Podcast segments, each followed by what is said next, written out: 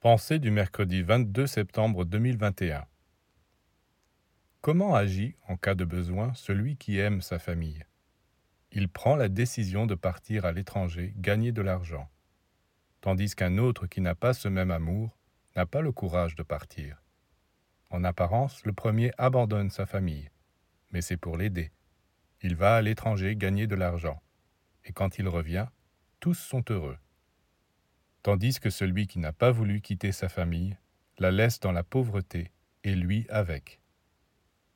Maintenant traduisons.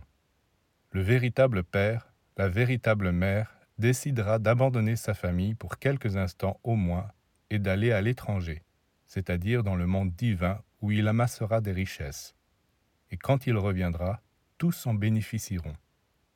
Tandis que celui qui ne comprend pas reste avec la pensée constamment fixée sur sa famille. Et c'est ça qu'il appelle l'amour. Mais que pourra-t-il lui apporter avec cet amour? Pas grand-chose. Quelques bricoles, quelques croûtons moisis qui sont restés dans les placards. Le véritable père, la véritable mère vont à l'étranger, c'est-à-dire consacrent le plus souvent possible quelques instants pour se lier au ciel.